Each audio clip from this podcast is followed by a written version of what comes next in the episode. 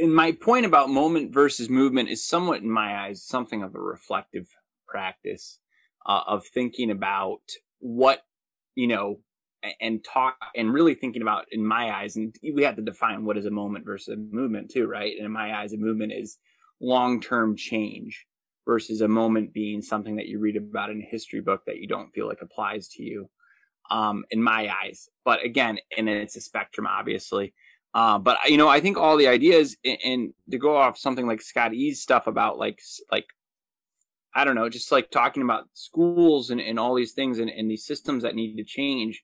And you know I, am starting to go get to a place where i'm not sure that these these structures are made to change. I'm not sure who i won't i don't even know if i feel comfortable saying that they're like white centric because i don't know who they're supposed to benefit sometimes.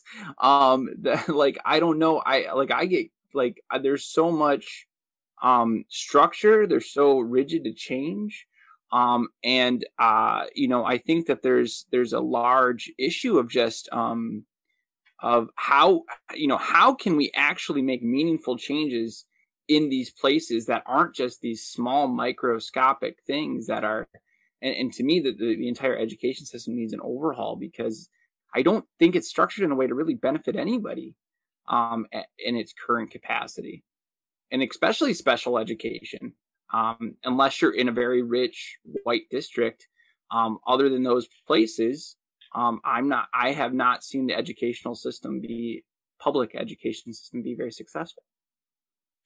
Well, to me, when it speaks to hierarchy, right? Why it's structured the way it, it's it's hierarchy, whether that's economic, racial, you know, uh, gender, sexuality, and so forth.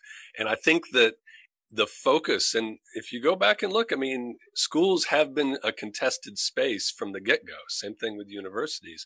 And i think that speaks to the transformative potential that is inherent to education. So i think to me what organizes it? It's hierarchy right? But it also the the, the focus that uh, and all of the reforms the structure the testing the managerial logics all of that jazz I think is a reaction to the to the potentiality that is inherent to education. I think one of the things that um, I'm really enjoying about this conversation is um, the criticality that um, needs to go along with um, change, right? And it's through our dialogues together where we can uh, think, feel, and reflect um, about even the metaphors um, or the language that will help us in that struggle, that continuous freedom struggle. Um, I remember um, taking African American history in undergrad, and that was one of the phrases that um, I even shared at some point in this semester um, with my students, where maybe at that point I didn't really understand. But I think right now we are in a place where this continuous freedom struggle needs to be at the forefront of what counts as citizenship, um, which is another contested and um, construct or idea that um, I think, as Scott E is saying, there is no neutral space in a sense. These um, subject positions and positionalities and identities um, are not neutral. It kind of goes back to what Scott uh, M was saying that by design, the system has been set up since um, the construction of this nation state um, to um, disenfranchise and erase right? Um, certain folks versus others. Um, and I think, I think that's why I kind of go back to, um, Gloria Ladson Billings and, um, critical race theory to counter narrate and interrogate our assumptions that might be working through us, um, in this moment, right? Um, because the moment is connected to the historical. Yeah. Um, I love that idea of discontinuous activism. I think that's a, beautiful way of putting it. Uh, and like I said, I, I'm I admire Ladson Billings a lot, and I love the fact that she's kind of expanding out uh, and, and, asking us to look outside of the school. And in a recent article just came out, she calls for a hard reset. That's the uh, the language she's using, and I admire that. But here's my critique, and here's where I'm I'm gonna part ways with her. Is when she talks about the hard reset, she speaks to culturally relevant pedagogy, which I love. I think it's a great idea but she falls right into the instrumental logics by just in order to justify culturally relevant pedagogy she's relying on test scores and assessment data and the closing of achievement gaps and that kind of uh, instrumental logics is undermines the project so I, am one of those folks that I'm guilty of being excited about what I read last, right? So I just finished a book by Kyong-Min Son, uh, uh, Eclipse of the Demos.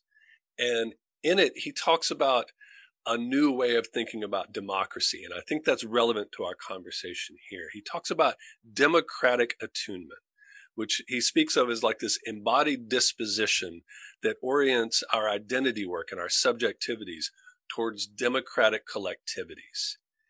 And I think if we get away, and I think that's a potential that's within things like culturally relevant pedagogy and so forth, but we need to stop thinking about achievement gaps and test scores and all of these other instrumental logic, these managerialism that is so colonized our imagination and start thinking about democratic attunement. Start thinking about what is an what would education look like if our goal was this kind of democratic attunement, this of of seeing your own individual identity work not as self fulfillment, not as you know uh, a growth mindset, but think of it as a democratic attunement, uh, uh, me in relation to the other and collectivities. And I think that's where I, I, part ways with Ladson Billings. We need to break that linkage and we need to start thinking about education. I mean, I don't care if you go back to uh, Dewey or Du Bois, right? They're, they were talking about these kinds of things and uh, they're, they're, they're still relevant. They're still salient to this moment. Yeah, I and thanks for sharing that, Scott. Um, this is something that I think about often is um you know making sure that as professionals and as even educators um as people who have influence over others um making sure that we aren't in some way uh just upholding stuff that we're trying to um, dismantle. And i think that's an example of um, of that.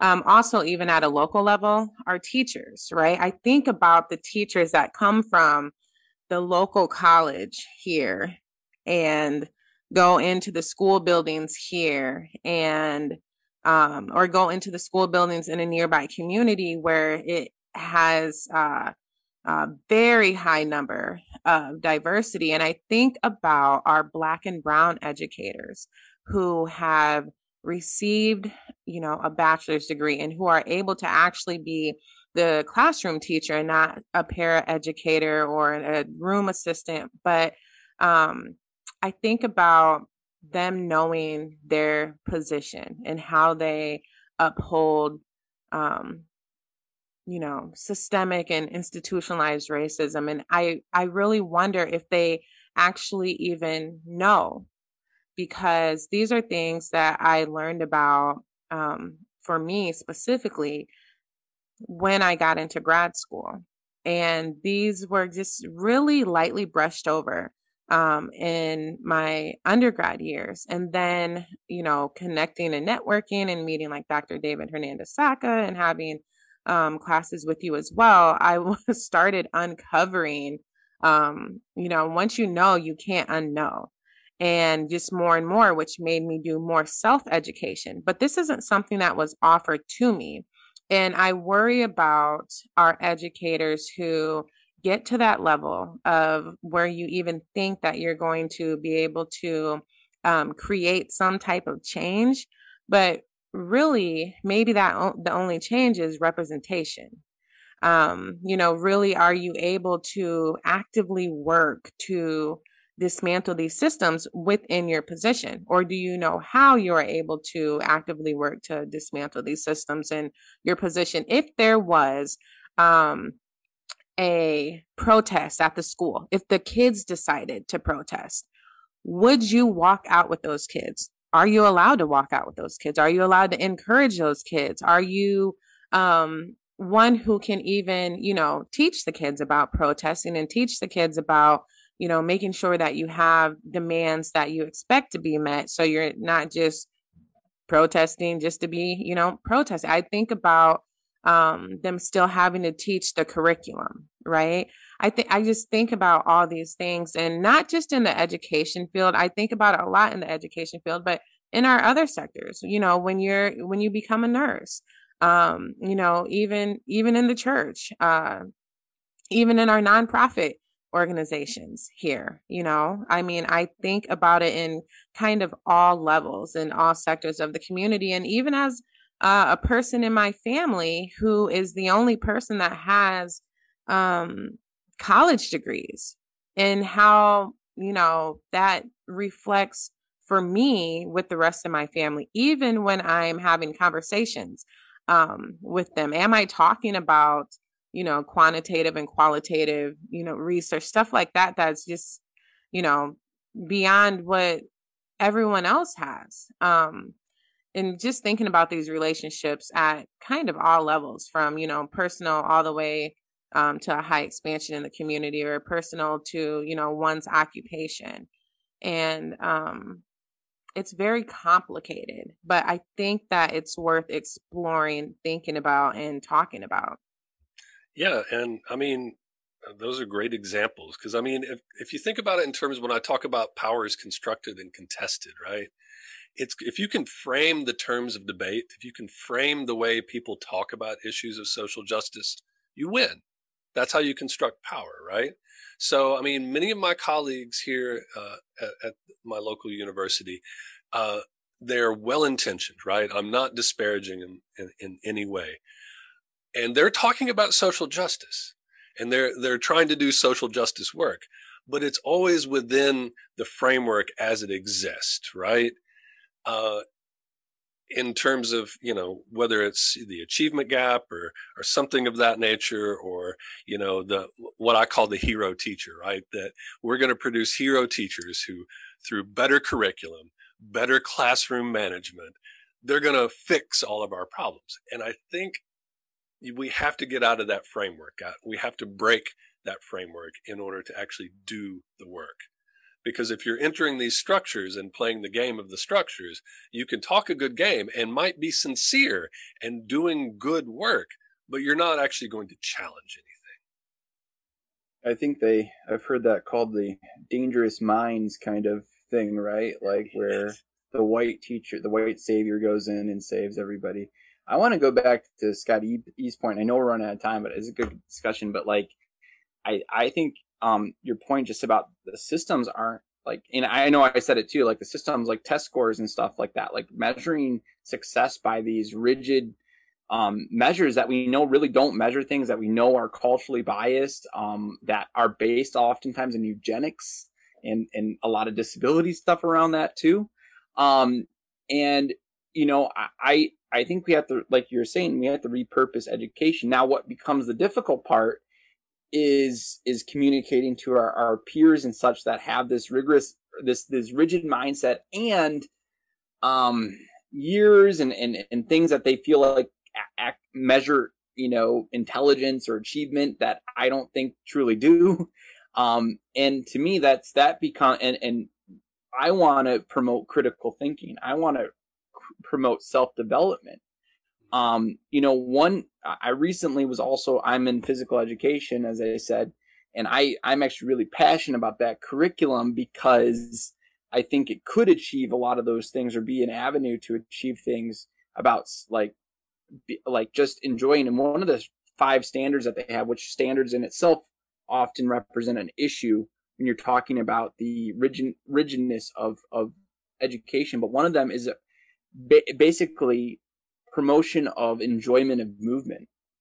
And when we're in discussions, I was just recently was in a discussion about we're trying to update the standards, and I felt like that one was, I don't know, almost like people don't actually they they almost have it as a placeholder, um, rather than they teach to it or they use it in their lessons.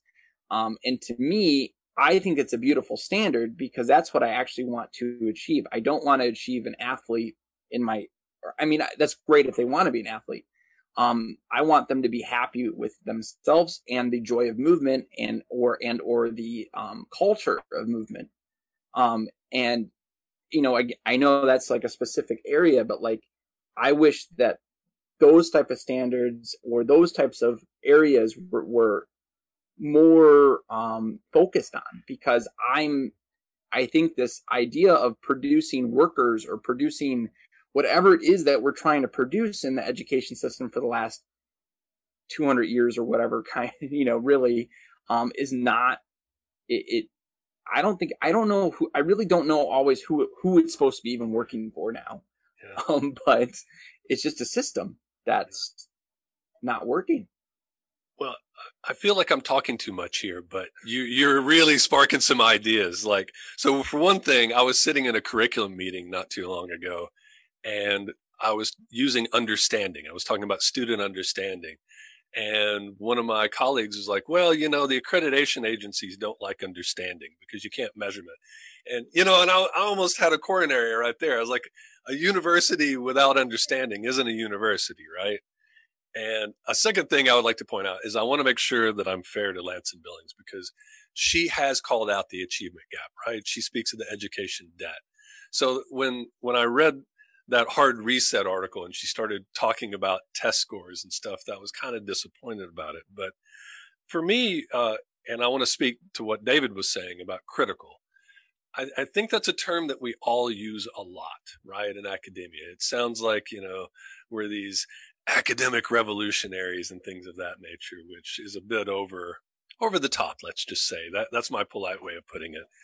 But I, I do think the term is important because, in terms of rethinking what what education could be, to uh, to think about what critical might mean, it's to cultivate a misrelation to the social present, right? So that's how I think about my class to cultivate a misrelation to this historical moment, right? So instead of thinking about the transmission of content and then the measure to what degree we've deposited in brains, we need to think about and, and about how we foster or cultivate uh, how young people relate to the world. Does that make sense? So I, th- I think that's the break we need to make. And I think that plays into all manner of justice, you know, in terms of ableism, racism, economic justice, all of these things.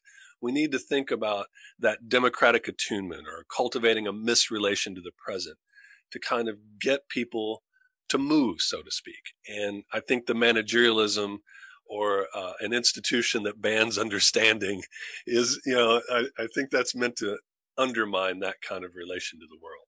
Sorry.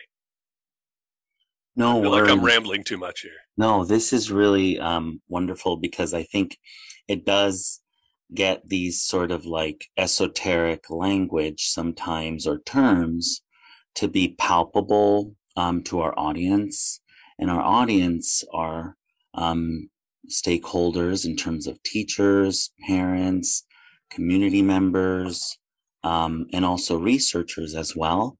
But I think we're really advancing the conversation humbly as it relates to um, criticality in this moment. And um, I think the ways in which we think and feel um, and are in relationship with each other, um, we, if we foreground that, moving forward, not in a here's the silver bullet, right? Um, way, but in a way that um, helps us um, think about our dispositions in conversation as um, agents in this system and that we're not outside of it or um, to demystify and to right um, to make the familiar strange and the strange familiar, so to speak, as it relates to the policies and practices that are um, become norm or common sense, and to really um, disrupt that, as you're um, mentioning, uh, Scott E, um, in ways that um, call all of us to be um, courageous and also um, honest and speak from um, a level of reflexivity in dialogue with each other about our own power and privilege um, is, I think, how we can uh, engender um, what critical race theorists talk about counter narratives in terms of our analysis of our own assumptions um, about the world, about um, um, a topic at hand that um, to generate new praxis. So um, I'm really excited for continuing to learn and grow with with each of you and other colleagues and friends. Yeah. And I'd say that speaks to it. I mean, and we don't need a hard reset. We need to rethink completely. Like, why do we do this? Are we really just trying to knock out human capital? Are we really just trying to produce workers? And if we're trying to do something else, that's going to fundamentally restructure the institution, right? So I think that's the conversation we need to be having is why do we do this? We all take it for granted, you know. It's kind of like when people talk about we need to fix education. My instant response is, tell me what's wrong because the, the, what's the problem is always assumed, right? We assume our problems. We assume that we know what schools exist for, but we never actually have the conversation. And I think if we have that conversation, things might change pretty dramatically. And maybe, I don't know, maybe I'm, uh, I'm, I'm pretty deeply pessimistic, but maybe I'm being an optimist here. I don't know.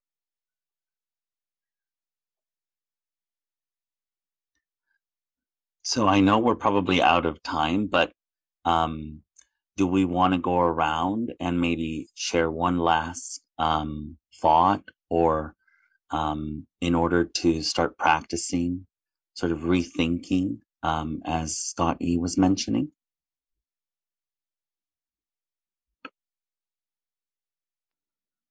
I uh, think you go.